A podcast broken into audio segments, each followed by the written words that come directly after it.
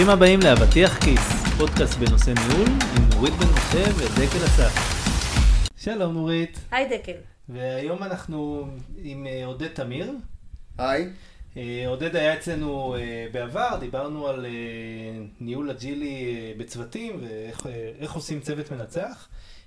ובאמת היה מאוד מעניין, והיום הזמנו את עודד כדי לדבר על איך, איך עושים לזה scale. זאת אומרת, איך לוקחים עכשיו ארגון גדול עם המון צוותים, מחלקות, מוצרים שצריך לדלבר למגוון לקוחות ובאמת מכניסים בו את העקרונות האג'יליים ובאמת מה, מה, איך ה agile תורם ומה העקרונות שאיתם אנחנו יכולים לשפר את התפוקה של הארגון. אבל לפני שעודד יקפוץ ויענה לנו על כל השאלות הגדולות האלה, בוא רגע תציג את עצמך למי שלא שמע את הפרק הקודם. אז קודם כל שלום, אני שמח להיות פה שוב איתכם. לי קוראים עודד, עודד תמיר. אה, אני עובד, אה, אני יועץ בחברת אג'ל ספארקס. אני בא מעולם של אה, ניהול פרויקטים, את הניסיון הראשון שלי באג'ל הוא משנת 2006, אבל בחמש שנים האחרונות זה העיסוק העיקרי שלי. אנחנו באג'ל ספארקס מובילים ארגונים גדולים בתהליך השינוי הזה של האג'ל, זו אחת המומחיות שלנו באג'ל ספארקס בכלל, וגם לי, אני עובד עם צוותים עם ארגונים של 16-15 אה, צוותים, עם מאות עובדים שעובדים ביחד על אותם אה, מוצרים, ובאמת השאלת המפתח זה איך באמת אה, עושים את ה scale הזה. וזה חלק מה, מהניסיון ומהידע שלנו בחברה ושלי באופן אישי. אז אה, בוא באמת תספר לנו מה האתגרים שאתם נתקלים בהם ומה הגישה האג'ילית באמת, איך, איך אה, אה, יוצרים מצב שבו גם אה, אני יודע שתמיד ב agile יש את העניין של אה, שקיפות אה, אה, ו-value chain ובאמת אה, אה, היכולת לקחת אה, מוצר ולפרק אותו להרבה חתיכות קטנות שאחרי זה באמת גם מתחברות ביחד. אז אה... אז צריך להבין שארגונים גדולים, הם, הם, אה, יש להם הרבה אה, אילוצים והרבה אה, דברים שמקשים עליהם להיות מהירים. עכשיו, צריך לזכור, בסך הכל הארגונים הגדולים בעולם הם אלה שמייצרים היום את כמויות התוכנה הגדולות, אבל הם מבינים גם שמי שמנצח היום בשוק הוא מי שיותר מהיר, המהיר אוכל את האיטי ולא הגדול, הגדולים אוכלים את הקטנים. שמה שהייתה התפיסה של פעם, תהיה ש... כמה שתהיה יותר גדול, תהיה הרבה יותר מוביל בשוק, תהיה הכוכב. נכון. מצד שני הם, הם עדיין חברות גדולות שרוצות עכשיו לבוא ולהיות יותר, אה, יותר אה, מהירות. אה, וזה אילוץ שמאוד מקשה עליהם את התהליך. ההיררכיה הארגונית, המבנה הארגוני, כל אלה יוצרים סיילואים ארגוניים של מנהלים שלאורך שנים לומדים לעשות אופטימיזציה של המחלקה שלהם ולמעשה שוכחים את הדבר המרכזי שאיפשהו שם בצד שמסתכל, שמסתכל על הארגון לקוח שאני קורא לו זה שמשלם לכל החברה את המשכורת אמ, הוא יושב שם בצד ולא מעניין אותו היכן הארגון הזה, היכן תקוע המוצר שלו, בעצם איזה סיילו. אז צריך להבין שהנקודה הזאת של ראיית הלקוח את הארגון, שהיא המרכזית פה, והסיילואים רק מונעים מאיתנו את היכולת לייצר אופטימיזציה ודליברי ללקוח. טוב, אז אני רגע נכנסת פנימה, כי אני חושבת שבטח יש כמה מאזינים שבואו ויגידו רגע מה זה סיילו. נכון. אז בואו נתרגם. אז נתרגם את זה. לא כולנו אנשי הייטק. לא, אני לא חושב שזה מונח הייטק, אבל בסדר. כשאני מדבר על סיילו, אני מדבר על מחלקה שמסתכלת על עצמה, ומנהלים ככה לומדים לנהל, ככה מלמדים באוניבר, באוניברסיטאות, אה, לנהל את, ה, את התחום שלי ולעשות אופטימיזציה מקומית של התחום שעליו אני אחראי. אני אה, מנהל יחידת אה, בדיקות, כן? אז אני עושה אופטימיזציה של הבדיקות אצלי. ומה שחשוב לי זה הבדיקות, ואני אומר שמנהלים היום צריכים להסתכל על, על מימד שלמעשה אין אף אחד שאחראי אליו. אנחנו קוראים לו מימד ה-value stream, או זרימת ה-value בארגון. כלומר, ולא העמודות האלה הארגוניות, ההיררכיה הארגונית. אז הסברתי מה זה סיילו? אני חושבת שכן, ואני רוצה רגע עוד להדגיש משהו שדיברת, כלומר אנחנו מדברים על ארגונים שפעם אה, הלכו וגדלו, והגודל הזה בא על אה, סדר מאוד מאוד מפורט שהוא המון פעמים קצת יותר בירוקרטי אפילו אני אגיד. המון טופסולוגיה, המון רמות של אה, היררכיה בדרך עד לאישור, לוקח זמן עד שדברים יורדים מלמעלה למטה והם לא תמיד גם עולים חזרה מלמטה למעלה, איזושהי תרבות ארגונית ומה שאתה אומר ארגונים שממשיכים לעשות בעצם את הסגנון הזה או לנקוט ב... או לא להשתנות סביב זה, הם נשארים מאחור, כי מה שקורה, השוק שלנו, בהמון אה, אה, תחומים, זה לא רק בעולמות ההייטק אני חושבת, זה בהמון תחומים כל הזמן זז, ואז בעצם שם המשחק הופך להיות מהירות של תגובה, יוזמה, חדשנות וכולי. זה קורה בכל העולמות, זה קורה היום, אה, אה, אנחנו רואים את זה בבנקים, אנחנו רואים את זה בחברות ביטוח, אנחנו רואים את זה בכל מקום. אה, הדיגיט... דיגיטיזציה אה, משנה את כולם. גם בקומרס, גם במסחר זה השתנה לחלוטין. לגמרי, חברות כמו מקדונלד קונות היום חברות תוכנה, כי הן מבינות שהן צריכות להכניס לתוך המוצרים שלהם מוצרים דיגיטליים. אנחנו מכירים מחבט טניס שיודע היום לשדר ל... ל אה, לאפליקציה בטלפון את המכות של המחבט ולנתח את המשחק של השחקן. זאת אומרת, אנחנו מכניסים דיגיטליה, דיגיטציה לתוך כל המוצרים, וזה כבר מפסיק להיות אה, אה, אה, רק עניין של חברות הייטק וכולי. אז מה שאתה אומר למעשה, אם אני ככה עכשיו חוזרת חזרה, שבעצם השינוי המאוד מרכזי שאתה מצביע עליו, שאתה לא יכול שרק המחלקה שלך תהיה מצטיינת אה, ככל שתהיה זה כבר לא מספיק. ואתה צריך להסתכל לא לאורך בעצם על המחלקה שלך, אלא שתהיה לך איזו תפיסה על כל התהליך כולו אה, של מה הארגון נותן ללקוח ומה הלקוח מצפה ואיך את זה אתה עושה אופטימיזציה, הוא מביא לכדי אה, יעילות ומהירות ותגובתיות. בהחלט. אנחנו קוראים לזה, זה בא מעולם של ה-System Thinking, החשיבה המערכתית, שבא ואומר במקום, במקום לעשות אופטימיזציה מקומית שפותרת בעיה מקומית, בואו נעשה, בואו נעשה Optimize the whole, בואו נסתכל על התמונה הכללית ונפתור את צווארי הבקבוק לא בתוך אופטימיזציה נקודתית, אלא כדי לאפשר זרימה, flow של עבודה לכל אורך התהליך, לכל אורך הארגון, בצורה שמאפשרת ל-value שהארגון מייצר להגיע ללקוח מהר ככל האפשר. זה בעצם גורם לשינוי בבעלי התפקידים בארגון, או שזה אותם תפקידים שעושים דברים אחרים? אז אם מסתכלים על זה, אז, אז זה לא שכשאני מגיע לארגון, אני אומר לו קודם תשנה את המבנה הארגוני ואחר כך נדבר, ואחר כך תהיה אג'ילי.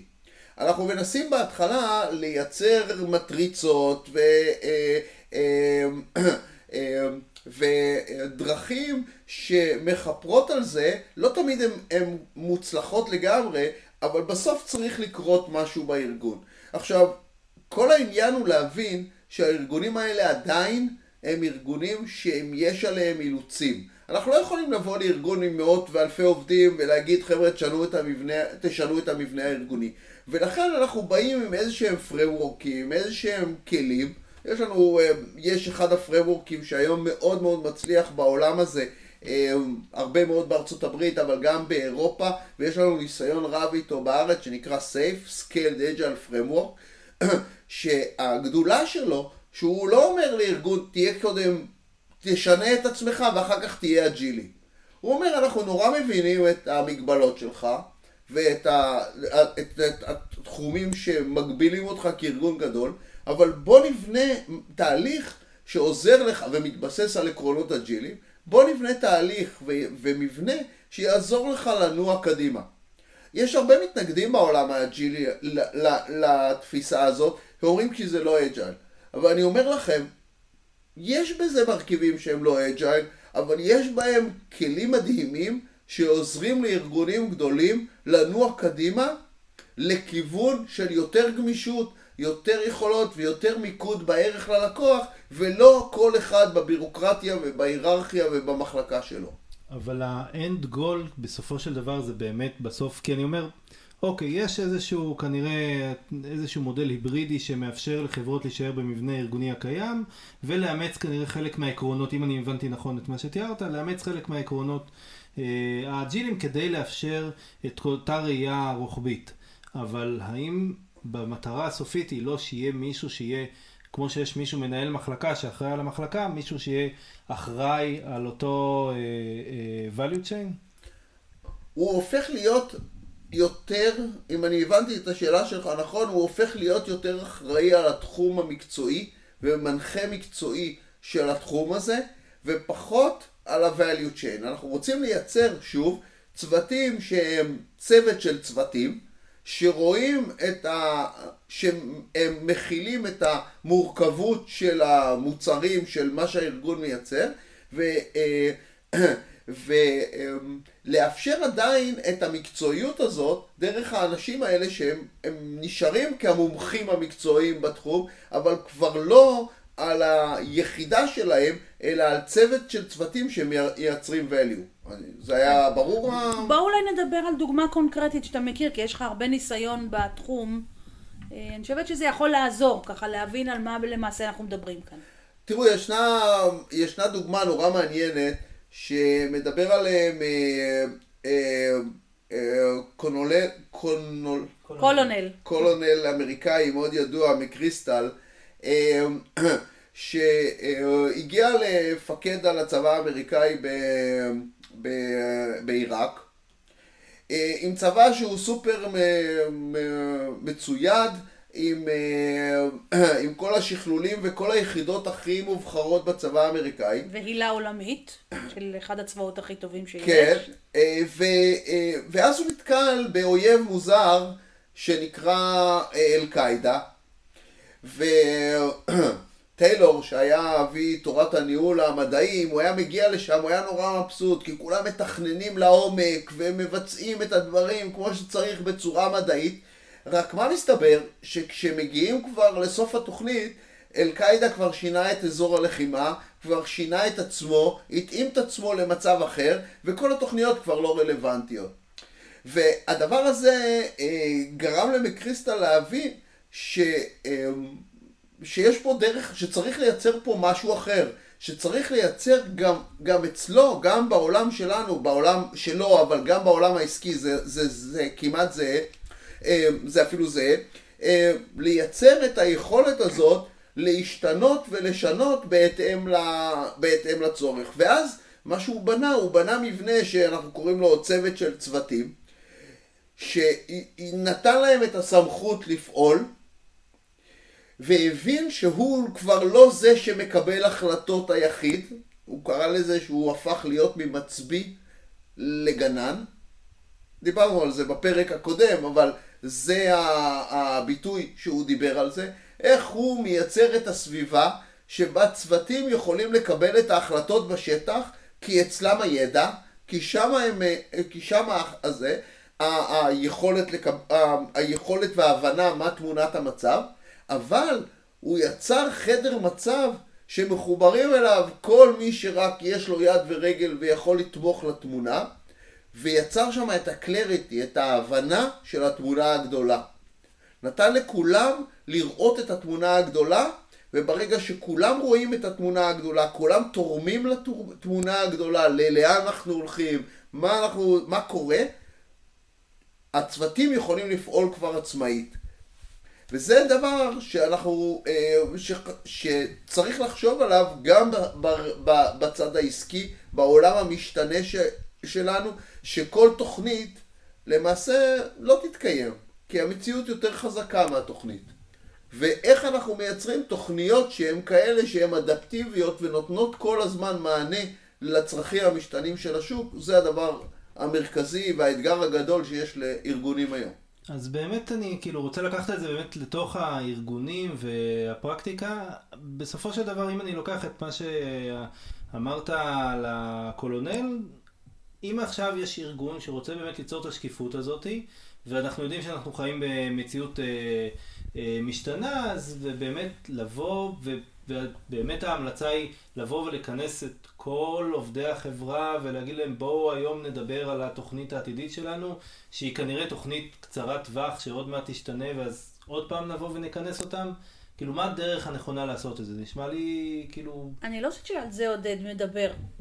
אני חושבת שצריך לעשות הפרדה, כי מה שאתה בא ואומר, שבאופן כללי צריכה להיות שקיפות וחשיפה אה, לכלל עובדי הארגון על דברים שקורים, אבל אם אתה רוצה להגיע למצב של תגובתיות או יכולת לתת פתרון, אז אם אני ככה מבינה נכון, אנחנו עוברים ממצב שבו לא למחלקת השיווק יש בעיה, או למחלקת הייצור יש בעיה, או לזה, אלא הבעיה, או האתגרים, או הסוגיות הופכות להיות ארגוניות, ששם זה הופך להיות אינטרדיסציפלינרי, כלומר אתה מושיב אנשים מצוותים שונים להתמודד עם הסוגיה הזאת ביחד.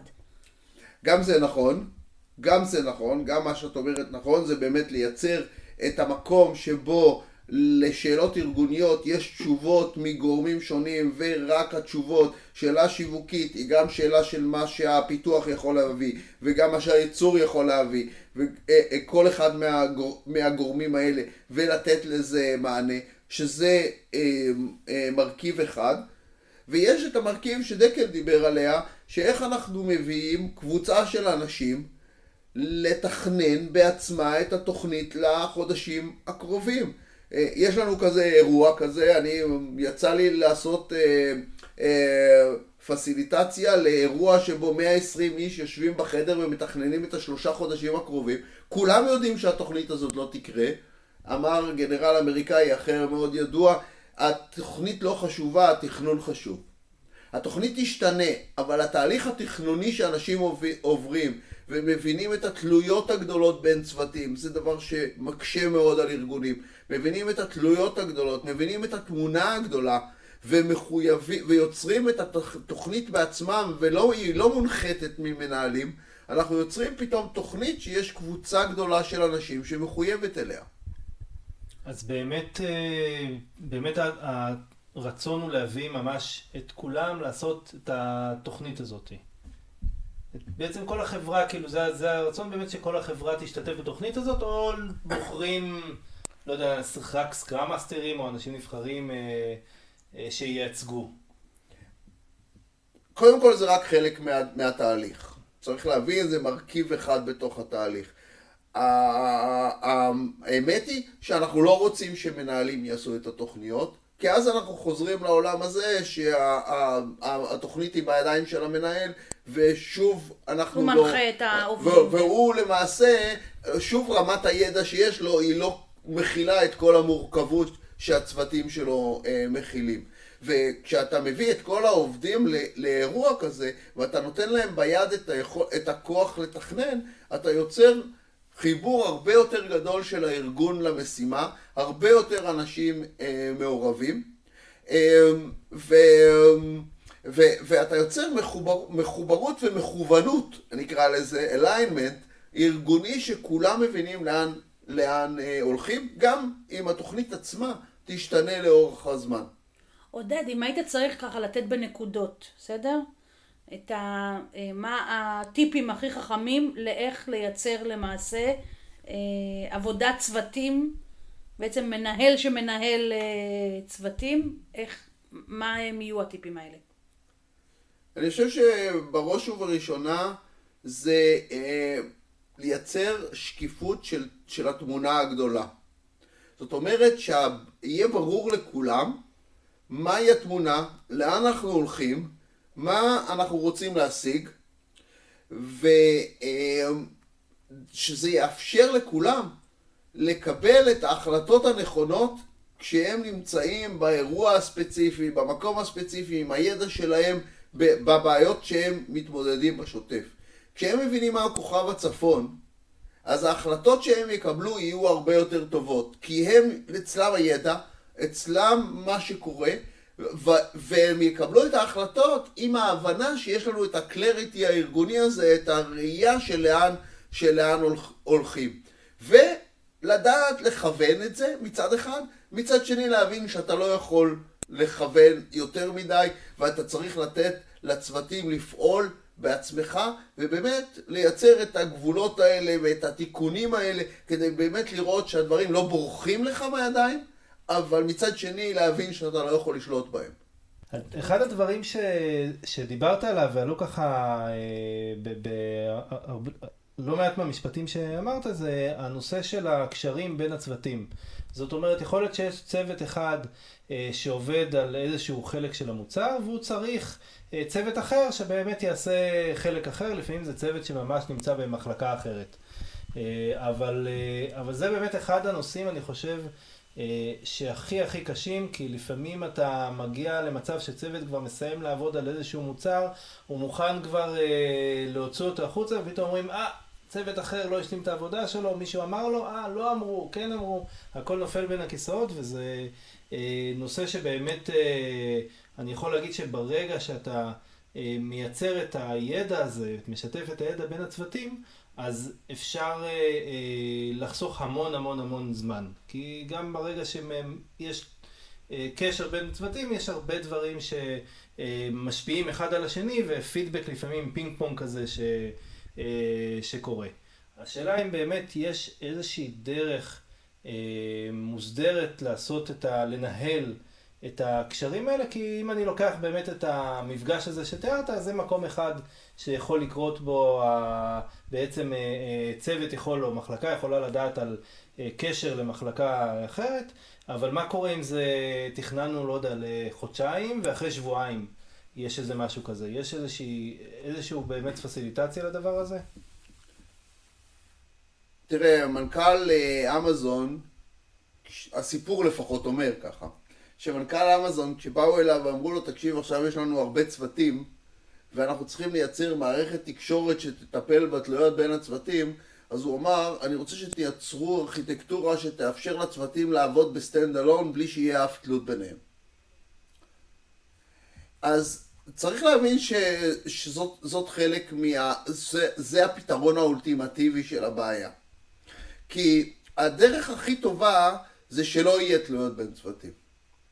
והדרך הזאת היא, היא, היא אולי מחוברת לאיזשהו חוק אחר שאומר שהמבנה הארגוני שלך משפיע על איך שנראית הארכיטקטורה של המוצר שלך. בסדר? יש קשר בין הדברים. אמ, ובאמת ארגונים שרצו אה, להקטין את, הד... את התלות הזאת בין צוותים, אה, אה, שינו ארכיטקטורה של מוצר. אנחנו יודעים את הסיפור לפחות על חברת ספוטיפיי, זה מפורסם באתר שלהם, איך הם יצרו מצב שבו הם יוצרים לכל שבט, שזה אוסף של צוותים, את האזור שלו בתוך המוצר, כדי שיש לו שם את האוטונומיה לפעול והוא לא צריך להיות תלוי. תלות בין צוותים היא קשה. אנחנו יכולים לפתור את זה באמצעות ארכיטקטורה, אנחנו יכולים לפתור את זה באמצעות שינוי מבנה הצוותים, כן? כשיש לנו צוות אחד, דוגמה, כשיש לנו צוות DevOps שכולם תלויים בו, אז הוא צוואר הבקבוק של הארגון.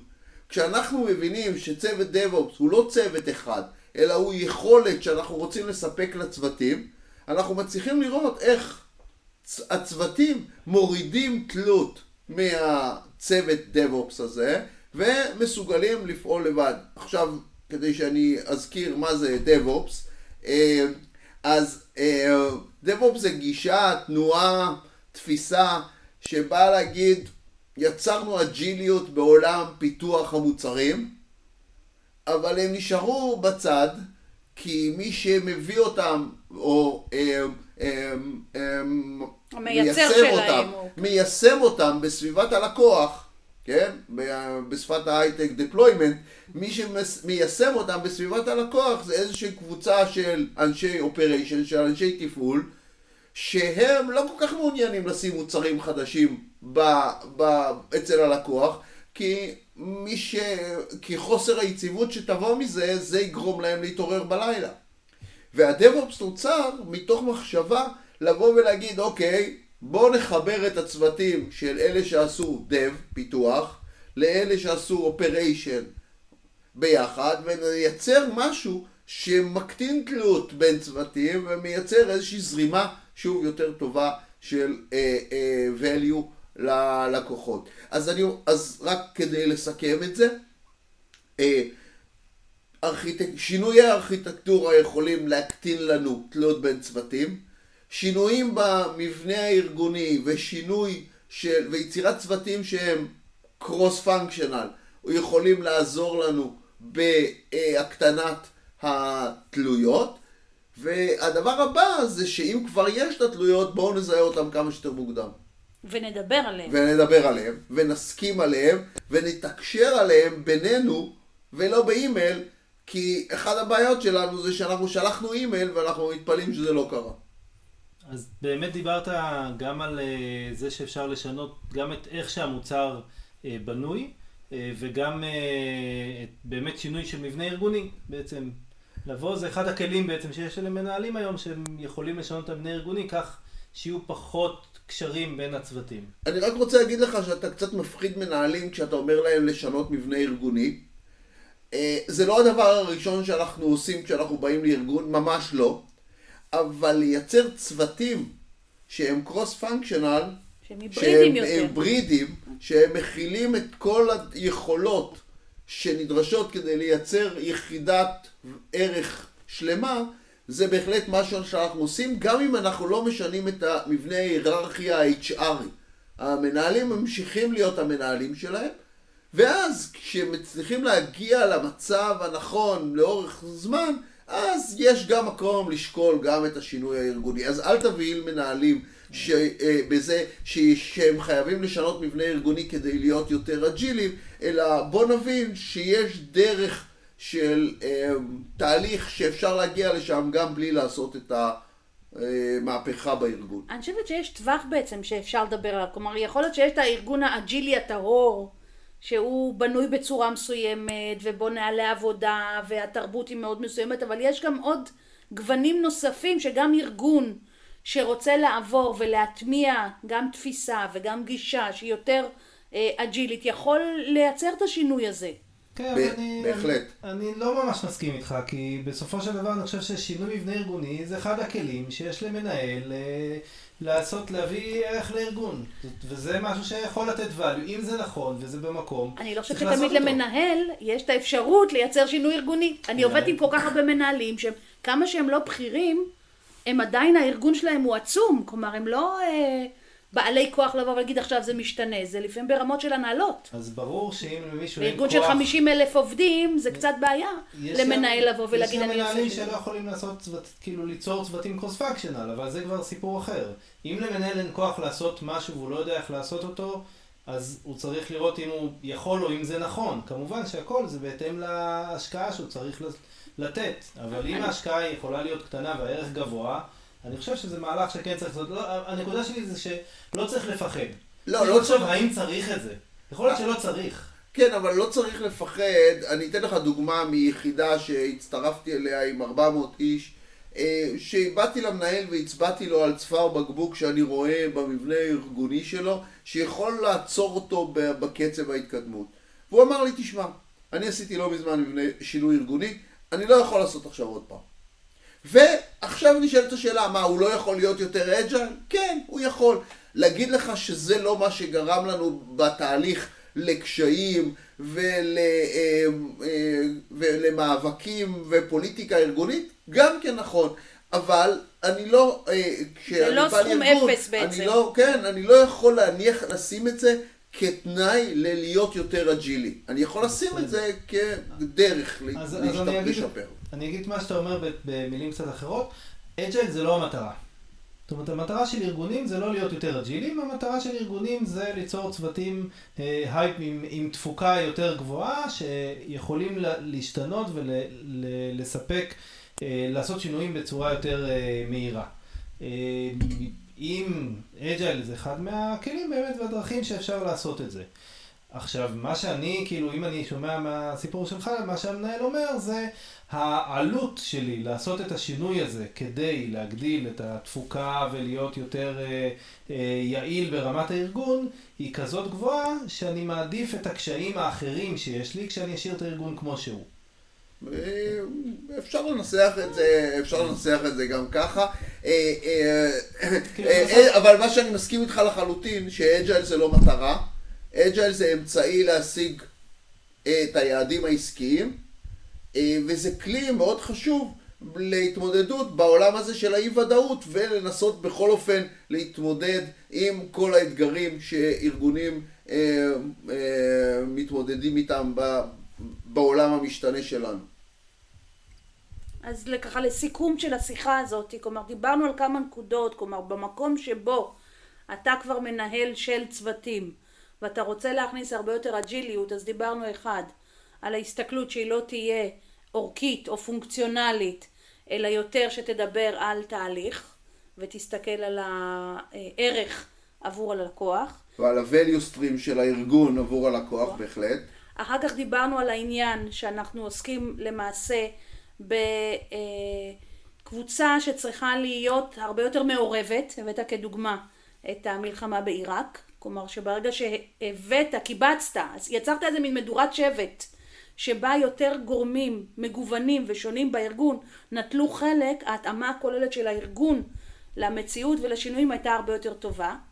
דיברנו על זה שיכול להיות במצב אידיאלי שאולי כדאי ליצור שינוי ארגוני שמערב למשל אה, גם אה, את הייצור של מוצר וגם את היישום שלו, אבל כמו שכולנו יודעים זה לא תמיד אפשרי, ואז החלופה המאפשרת היא לייצר איזשהו שילוב, איזשהו עוד פעם, בזעיר אנפין איזושהי מדורת שבט קטנה יותר של גורמים שונים שהם יהיו למעשה נותני הפתרון בין אחד לשני, ודגש על תקשורת פתוחה, על כך שיהיה ברור מה קורה, על הצפה של בעיות. אה, על היכולת לתת מענה אה, מגוון מגורמים שונים, מגורמים היברידים בעצם בתוך הארגון למציאות הזאת ולאתגרים של הארגון. בהחלט, הקלריטי הזה שדיברת עליו בסוף, ה, ה, בנקודות האחרונות, הקלריטי והתמונה הגדולה הוא בהחלט המרכיב של המנהל בזה, שיבטיח שזה לא סתם קבוצה של אנשים שמקבלים החלטות אד הוק כרצונם, אלא יש פה איזושהי הבנה של לאן הולכים ומה הכיוון, ואז כולם מקבלים, יכולים לקבל את ההחלטות בכיוון הנכון. וזה מה שקראת בעצם הראייה המערכתית, נכון. ה-system thinking. נורית, את תלמידה מצטיינת. משהו, משהו. עודד, תודה רבה לך. תודה רבה. תודה עודד.